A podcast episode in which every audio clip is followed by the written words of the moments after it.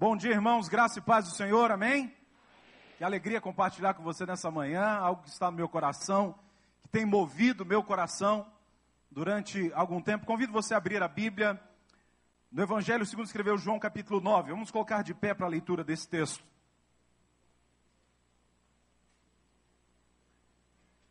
Evangelho de João, capítulo 9.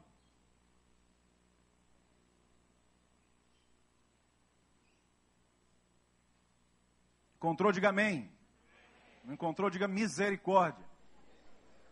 Não trouxe a Bíblia, diga perdão, Senhor.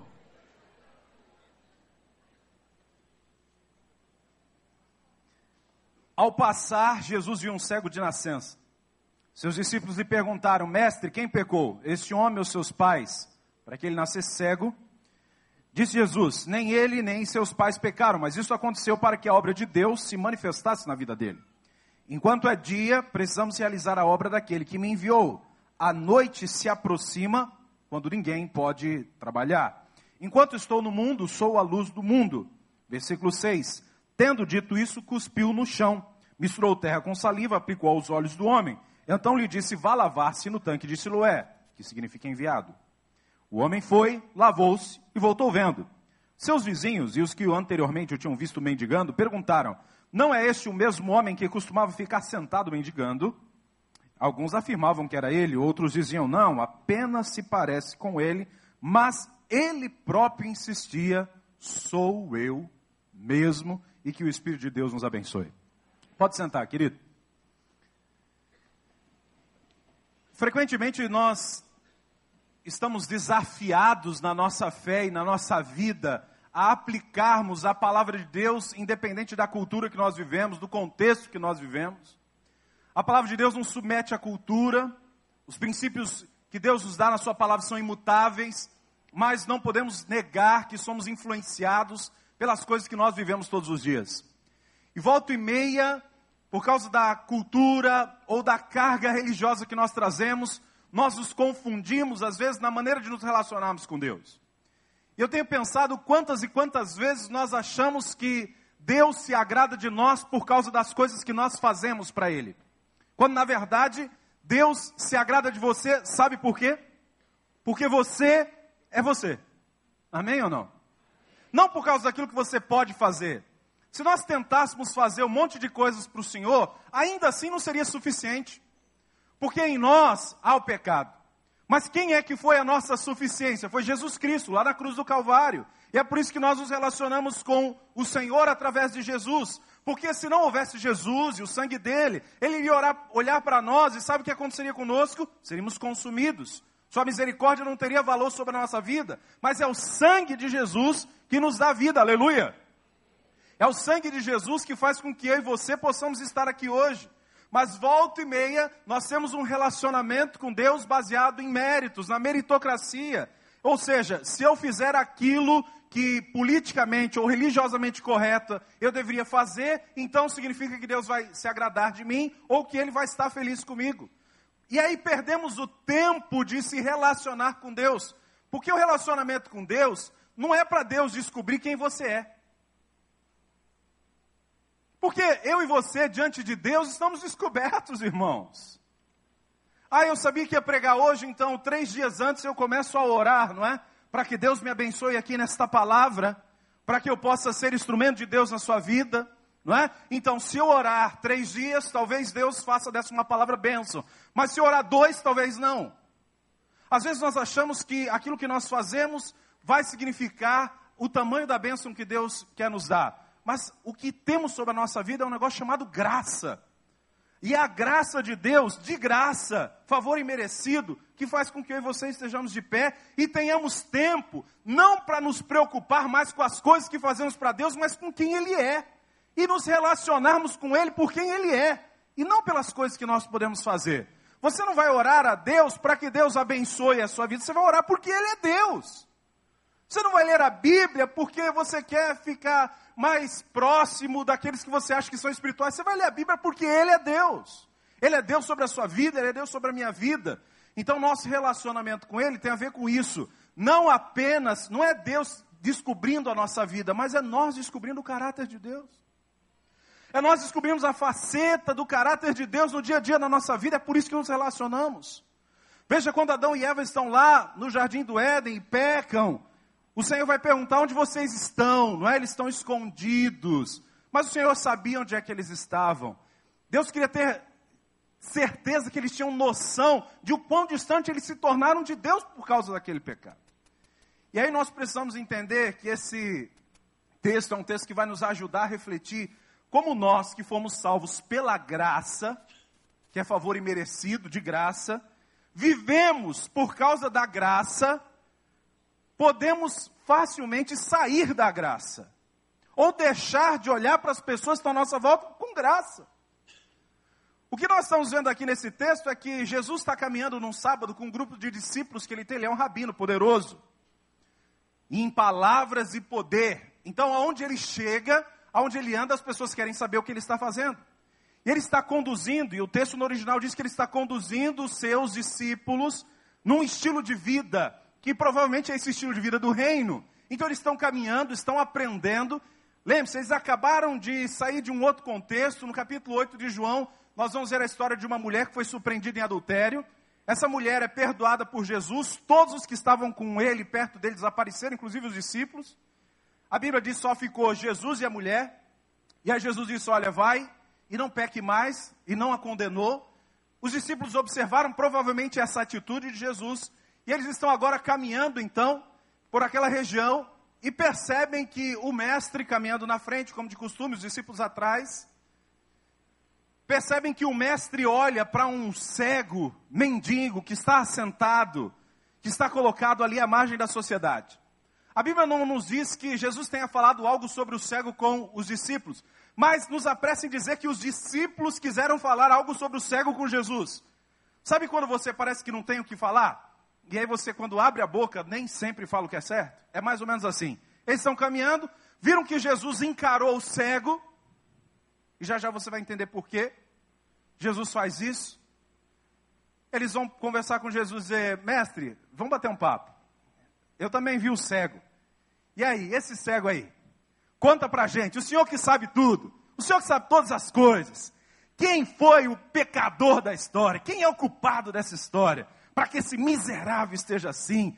Né? Para esse desgraçado estar tá aí morrendo de fome, vivendo das esmolas dos outros. Quem foi, mestre? Fala para nós que nós estamos querendo saber. Eu consigo imaginar que o coração de Jesus naquele momento houvesse entristecido, porque quando ele olha para aquele cego, e a palavra ver aqui não é uma palavra de apenas um golpe de vista, significa que ele se identificou com a desgraça daquele homem. E quando seus discípulos estão em outra sintonia, totalmente contrária, imagina como é que está o coração do mestre nessa hora. Estão olhando e estão dizendo o seguinte, ó, oh, mestre, me diz uma coisa, quem é que pecou? Nós estamos querendo saber quem foi que pecou. E Jesus vai dar uma baita de uma chapuletada neles, e vai dizer: olha, não foi o pai dele, não foi a mãe dele, não foi os irmãos dele, não foi os avós, os tataravós, mas o que está acontecendo com esse cara é para a glória de Deus.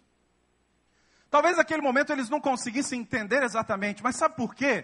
Porque nós, muitas vezes, mesmo, mesmo crentes, que buscamos andar na graça, nós conseguimos olhar para a vida das pessoas e não ver graça nelas.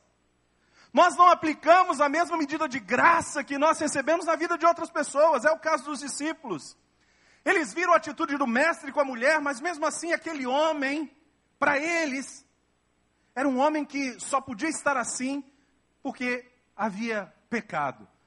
Ah, pastor, mas tudo bem, a cultura naquela época dizia isso. Não é? O Pentateuco falava sobre isso, a lei dizia sobre isso. Dizia que o cara pecou, ele está sobre maldição mesmo. Ou a maldição é por causa do pecado. Mas o que Jesus quer dizer para os discípulos é: olha, eu estou chamando vocês para ser diferente. Vocês entenderam?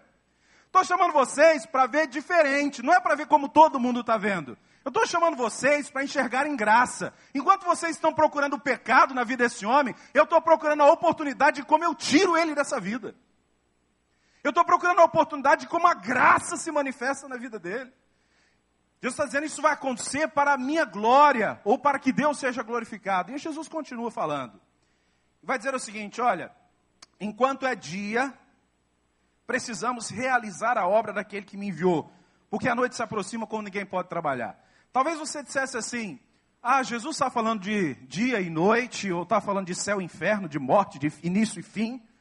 Mas eu creio que Jesus está falando de ciclos da vida, e nós os temos, irmãos, em todas as fases da nossa vida. Há ciclos que, se que começam e se fecham na nossa vida. E há ciclos na nossa vida também que nós não fechamos, iniciamos, mas não fechamos e ficamos marcados por causa disso. Há ciclos que se fecham e nós não percebemos a nossa vida e por causa disso continuamos patinando em algumas coisas. Jesus está dizendo que há um tempo para cura, há um tempo para restauração, há um tempo para que as coisas sejam resolvidas. Há um tempo e nós não podemos perder tempo com a nossa visão religiosa, julgadora, condenatória sobre a vida das pessoas. Nós vamos olhar com graça. Nós precisamos ver como Jesus está vendo. Talvez o que Jesus quisesse dizer naquele momento: olha, eu quero que vocês enxerguem como eu estou enxergando. Vocês estão vendo o que o pecado conseguiu fazer na vida desse homem. Eu estou vendo o que a graça fará com ele. E aí, irmãos, Jesus vai continuar dizendo, né? Enquanto estou no mundo, sou a luz do mundo. E eu imagino que essas coisas tenham mexido muito com os discípulos, porque apesar da Bíblia falar que eles eram homens iletrados, você deve saber que na cultura judaica daquela época, mesmo aquele que era considerado letrado tinha tido pelo menos a oportunidade de decorar os cinco primeiros livros da lei até os seus dez anos de idade. Pelo menos. Então ele tinha na cabeça a lei, ele tinha na cabeça aquilo que Moisés havia dito. Então, quando Jesus fala que ele é a luz, talvez veio na cabeça deles muitas coisas. Veio na cabeça deles uma série de coisas de como as profecias, inclusive, diziam que ele era aquele que vinha para dar vista aos cegos. Talvez aquele momento em que Jesus está dizendo, Eu sou a luz do mundo, está mexendo tanto com eles porque eles conhecem a lei. E aí, Jesus tratou com seus discípulos e ele vai começar a tratar com o cego agora. E olha que coisa interessante, porque ele está mexendo com os discípulos, ele vai mexer com o cego, ele vai mexer com a sociedade que está em volta também. Porque apesar da Bíblia não falar muito mais sobre esse cego, ele era um cara que estava insatisfeito com a condição dele. Porque quando ele é desafiado a se levantar e ir até um lugar que com muita dificuldade ele iria, ele foi. Ele é uma pessoa corajosa, porque quando ele vai diante dos fariseus afirmar que Jesus fez o milagre, ele não tem medo de dizer que foi Jesus. Ao contrário do versículo 22, quando seus pais dizem que não sabem o que está acontecendo. Os pais, com medo dos fariseus, disseram que, olha, ele já tem idade, então pergunta para ele, porque certamente ele vai falar para você o que, que aconteceu. Olha, tira a gente disso, a gente não quer se meter com isso, não. Eles não queriam arrumar problema, mas esse cara era corajoso.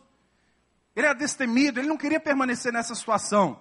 E Jesus vai mexer com a vida dele, e naquele momento vai acontecer uma coisa extraordinária, porque Jesus vai cuspir, não é? Que medicina, né?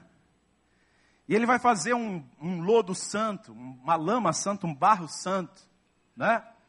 Você sabe que tem uma igreja chamada Cuspe Santo de Jesus? Deve ser daqui, não é?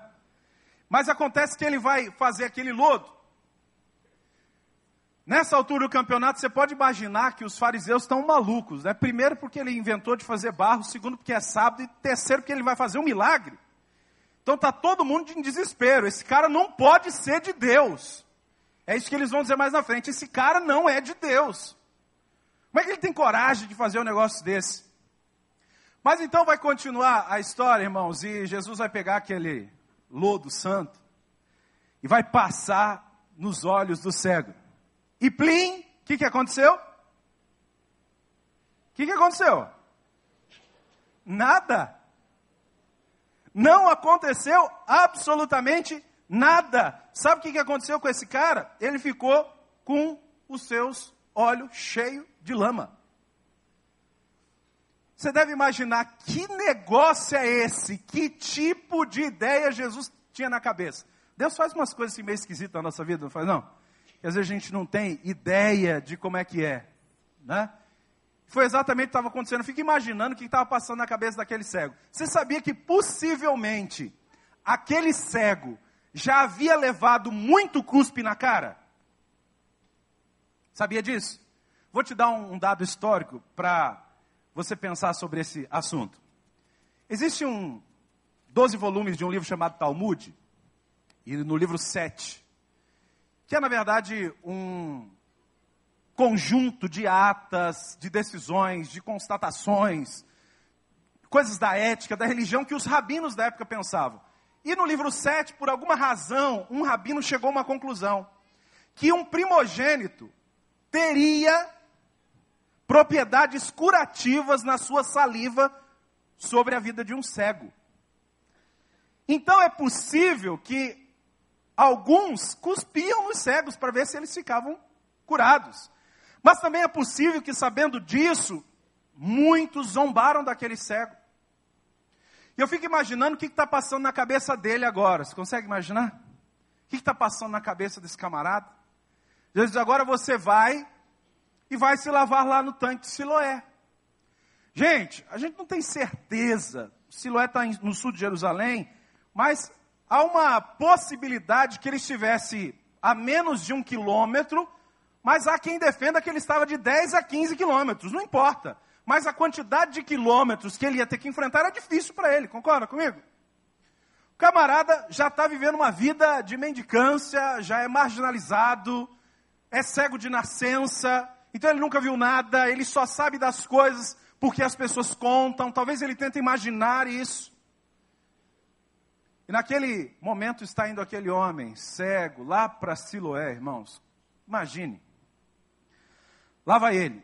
Um detalhe importante é que a água que passa nessa, nesse pedaço de pedra maciça, que foi chamada de Siloé, é na verdade uma vertente ou parte do rio Gion, que é um dos quatro rios que o Éden menciona, e que Ezequias, 700 anos antes de Cristo, manda canalizar. Ele é o cara que faz o primeiro túnel, 530 metros, e parte dessa água canalizada do Gion vai desembocar nessa pedra maciça e vai se chamar depois de Siloé. Mas não era apenas o tanque chamado Siloé, aqui era uma região. Inclusive havia uma torre chamada Siloé também. Era uma região. Então você começa a imaginar que aquele homem, ele está indo para aquele lugar e fotos recentes mostram que é difícil o acesso, inclusive, mas eu fico imaginando ele tateando, descendo possivelmente naquelas escadas, e ele vai chegando e procurando a água, não é? E ele se ajoelha, e ele vai botar a mão na água, ele vai passar no olho, e a Bíblia diz que ele vai ver. Ele voltou vendo, aleluia! Só que a história não acaba aí. Esse camarada volta irreconhecível. Você sabia que o seu vizinho pode não gostar de você, né? Mas ele sabe qual é teu carro. Ele sabe quem são seus filhos. Ele sabe quando você fala mais alto. Você também sabe algumas coisas dos seus vizinhos, né? Alguns até dizem, trocou o carro de novo. Deve estar trabalhando numa concessionária, está ganhando muito dinheiro, né? Só que o detalhe é que o vizinho, mesmo não tendo relacionamento, ele observa um pouquinho a vida dos outros, não é? Você, como vizinho, não faz isso, eu tenho certeza. Mas o fato no versículo 8, preste atenção. O vizinho do cara não reconheceu ele. Ei, aconteceu alguma coisa naquele tanque, pense comigo. O vizinho do cara não reconheceu ele. Olha, está vindo, lá vem o cara, curado, e de repente os vizinhos dizem: Ei, não era esse o cara que a gente via mendigando aqui? O cara diz assim: Olha, é. Outro dizia: Não, não é não, só se parece com ele. Aí ele diz: Ó, oh, gente, sou eu mesmo. O cara fala: Peraí, como assim é você mesmo? Não é o mesmo cara. Mas, gente, Vamos, vamos usar a nossa imaginação, diz meu filho, pai, você viaja pela maionese. Não é nem na maionese, é pela maionese. Pensa comigo um pouquinho. Vou ficar cego um instante, vamos lá. Estou cego, abri os olhos, fiquei irreconhecível, mas bonito talvez. Mas irreconhecível não. Vamos de novo. Plim, estou irreconhecível? Então aconteceu alguma coisa a mais. Não é possível? Como é que o cara volta irreconhecível? O detalhe, meu irmão, é que Jesus, ele tinha ideia da obra completa que ele queria fazer na vida desse camarada. E eu vou já dizer para você como é que eu chego a essa conclusão. Há pelo menos três mendigos que a Bíblia mencionam. E quando mencionam esses três mendigos, que são cegos, tá? Usam palavras distintas para os três, no grego. Uma palavra diz alguém que realmente vive das esmolas. O outro camarada é alguém que era rico, mas ficou pobre, foi levado à pobreza.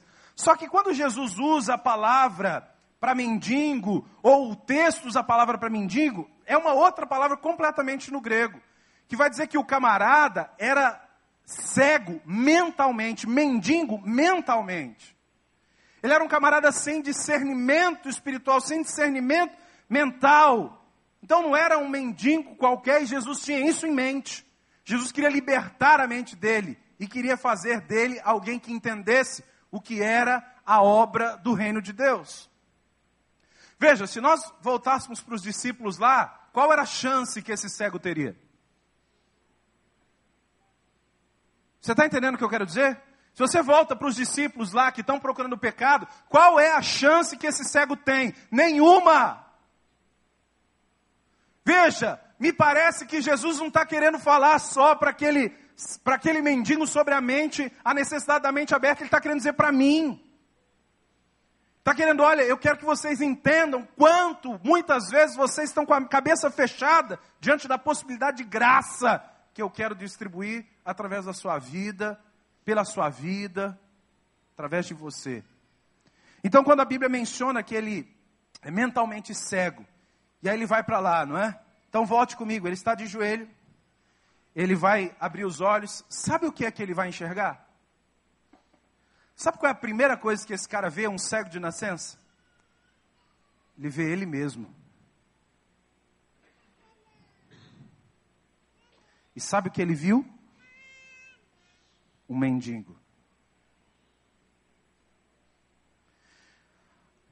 A história conta que aquele tanque era um tanque de banho, porque a torre de Siloé um dia caiu e destruiu o tanque de Siloé.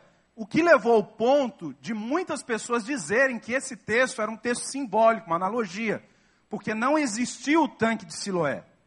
Mas em 2005, nas escavações para esgoto no sul de Jerusalém, descobriram então que aqueles restos ali faziam parte do tanque de Siloé mencionado. Aquele homem provavelmente tomou um banho, irmãos. Aquele homem provavelmente caiu de cabeça ali e disse: Eu quero tirar toda essa sujeira que está em mim. Eu não aguento ver isso. A primeira visão dele foi aquele mendigo, aquele farrapilho, maltrapilho. Foi a primeira coisa que ele viu. Se eu não quero isso para a minha vida, eu não quero isso para mim. Talvez vai passando ali um consultor da Avon, da Natura, naquele momento. Ele aproveita então para comprar alguns desses cremes, essas coisas, e, e ele volta cheiroso, volta bonito, e o pessoal não vai reconhecer ele. Mas na frente ele vai ter um encontro com Jesus, Jesus vai esclarecer quem ele é para ele, e ele vai decidir adorar esse Senhor para sempre. Mas a vida desse homem foi mudada por causa da chance que Jesus deu para ele. Se fosse os discípulos, não teria chance. Vamos pensar em algumas coisas com isso, com essa história, irmãos? Quantas e quantas vezes nós estamos tentando nos esforçar para mudar as situações que estão à nossa volta, para mudar pessoas, para mudar coisas, quando na verdade o único poder para que isso de fato aconteça vem do Senhor, após aquele momento em que eu reconheço que eu preciso mudar. A certeza da mudança daquele homem está no fato de que ele, o que ele viu, ele não queria ter mais sobre a sua vida.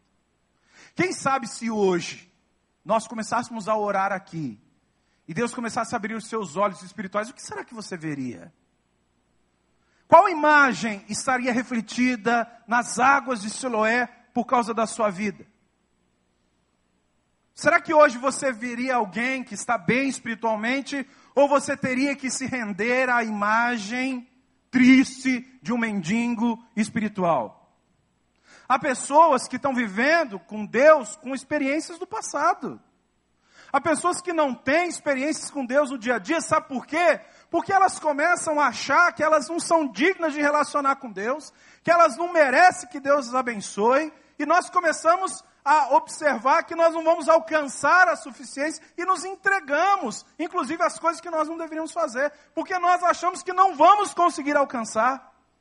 Meu irmão, isso é engano do diabo sobre a nossa vida.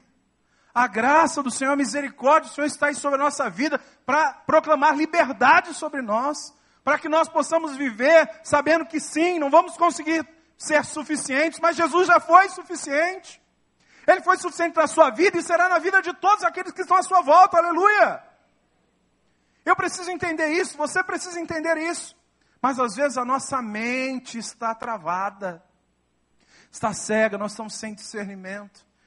Irmãos, eu tenho sido pastor de tempo integral já há 10 anos, pregando já estou 18.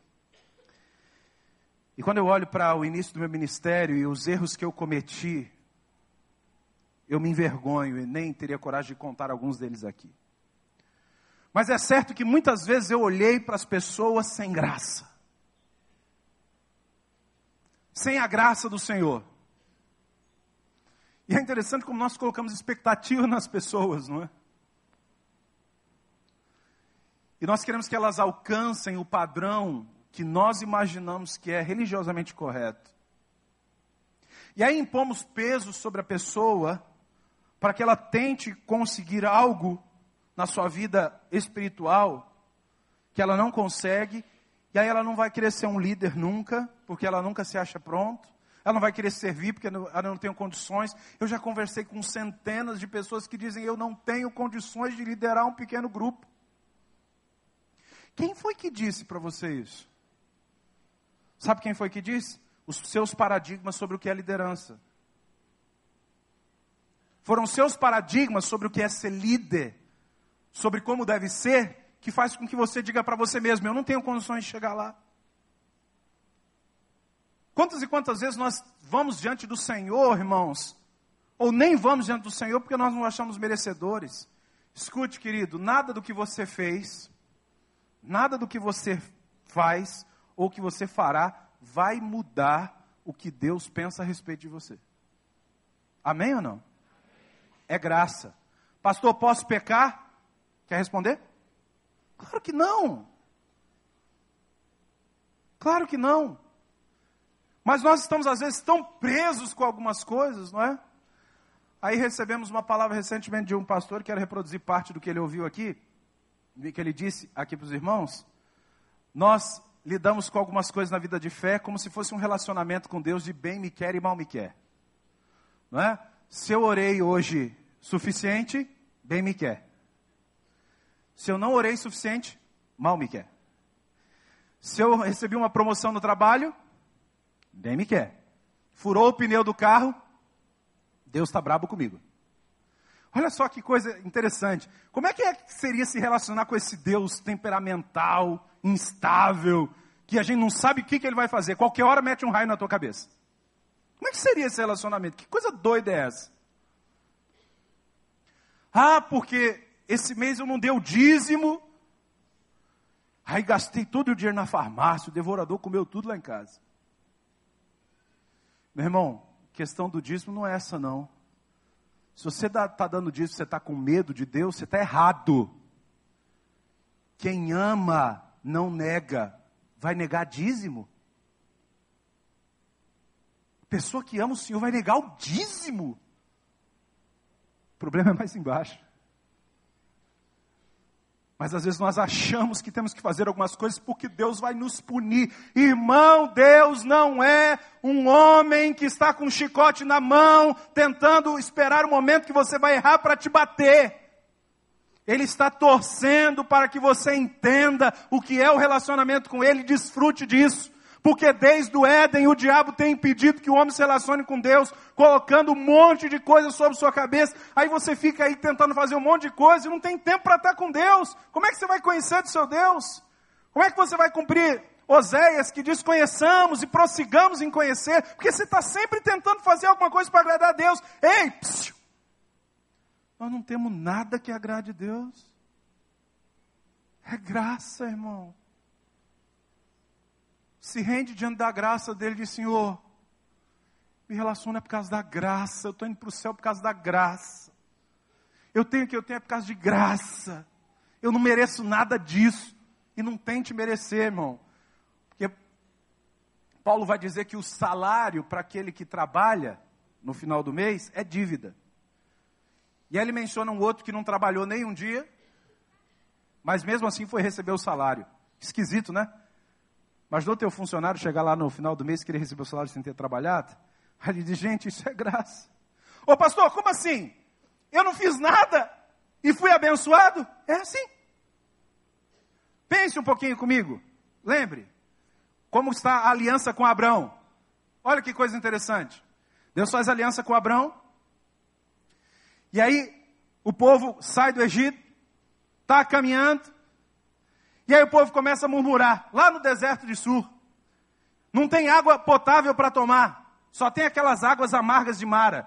E o povo começa a reclamar, e reclama, e reclama, e reclama, e reclama. O que, que Deus faz? Deus chama Moisés e diz: Moisés, pega aquele arbusto e joga dentro da água. O que, que acontece? A água fica potável. Se fosse eu e você, já mandava um raio, não era não? Está reclamando? Bum! Daqui a pouco o povo diz assim: ah, vamos voltar para o Egito, que eu não quero saber desse negócio de Moisés, não quero até matar Moisés. E nós estamos querendo é ficar lá no Egito, tem panela de carne, tem um monte de coisa, nós queremos comer aquilo lá. Nós queríamos churrasco. Aí Deus, peraí, peraí, peraí, que eu vou explodir todo mundo. Não. Diz para Moisés, manda o pessoal se preparar que eu estou mandando o churrasco. Aí vem lá as codornizes, e o povo come, tem uns até que morrem de tanto comer. E assim vai. O povo erra, Deus abençoa. O povo erra, Deus abençoa. O povo erra, Deus abençoa. Você diz, que Deus esquisito é esse? Mas quando chega no capítulo 19 de Êxodo, o povo diz assim: Olha, nós estamos tão felizes, Deus, contigo, que o Senhor pode escrever e mandar a gente fazer o que o Senhor quiser que a gente vai fazer. Sabe o que eles estavam pedindo para o Senhor? A lei. E a partir do momento que eles receberam a lei, todas as vezes que alguém murmura, bum, 3 mil morre. Errou, pá, morreu. Errou, pá, morreu. A Jesus vem, rompe com a lei, ou nos dá a possibilidade de viver pela graça, mas nós continuamos querendo nos relacionar por merecimento. Irmão, é graça. Deus não está querendo descobrir quem você é, você precisa descobrir quem Deus é, eu preciso descobrir quem Deus é. Mas você só vai fazer isso quando você, diante das águas de Siloé, permitirem que os seus olhos e a sua mente se abram e você veja quem você é diante de Deus. Você está tentando provar para Deus alguma coisa? Para de tentar provar qualquer coisa para Deus e se relaciona com Ele. Deixa que o caráter dele mude você. Deixa que a palavra dele mude você. Deixa que seus momentos perto dele mude você. Eu não posso dizer para você como é que está a sua vida espiritual, porque seria julgamento. Talvez eu precise orar uma hora para conseguir sentir que Deus me ouviu. Talvez você, depois dos primeiros cinco minutos, tenha tido essa experiência já. Eu não sei como é seu relacionamento com Deus. Mas só você, na presença do Senhor, pode descobrir quem você é. E se nesta manhã você descobrir que é um mendigo espiritual, lembre-se, Jesus está abrindo seus olhos, ainda possibilitando você tomar um baita de um banho e aí sabe o que vai acontecer com você? O grego fala faneru. Vai ser a glória de Deus. E quando Jesus disse, olha, que vai ser a manifestação da glória, significa, vai ser algo que ninguém vai poder negar que foi Deus que fez. Aí amanhã você está chegando no trabalho, o pessoal vai dizer assim: Ei, é você mesmo? O que foi que aconteceu com você? Você vai dizer: Foi a glória de Deus. Glória de Deus que me tocou, me alcançou, mostrou que estava errado em mim e eu resolvi mudar, ser diferente. E é o que eu quero fazer daqui para frente. Amém ou não? Vamos colocar de pé e nós vamos orar por isso e ministrar sobre a sua vida nesse instante. Te dar a oportunidade de reagir a essa mensagem. Feche seus olhos. Senhor, faça aqui o que só o Senhor pode fazer não depende de homens, mas depende só do Senhor. Pai, faça desse lugar um lugar onde é possível que através do Teu Espírito nós enxergamos quem nós somos. Deus faz um ajuste nos nossos relacionamentos contigo. Deus, tantas vezes nós estamos tentando fazer ajuste com pessoas, mas ajuda-nos a ajustar contigo hoje o nosso relacionamento. Bom, à medida que os teus olhos estão sendo abertos, você está enxergando essa necessidade de ajuste na sua vida. Eu queria orar junto com você, abençoar a sua vida, pedir ao Senhor para continuar te dando visão.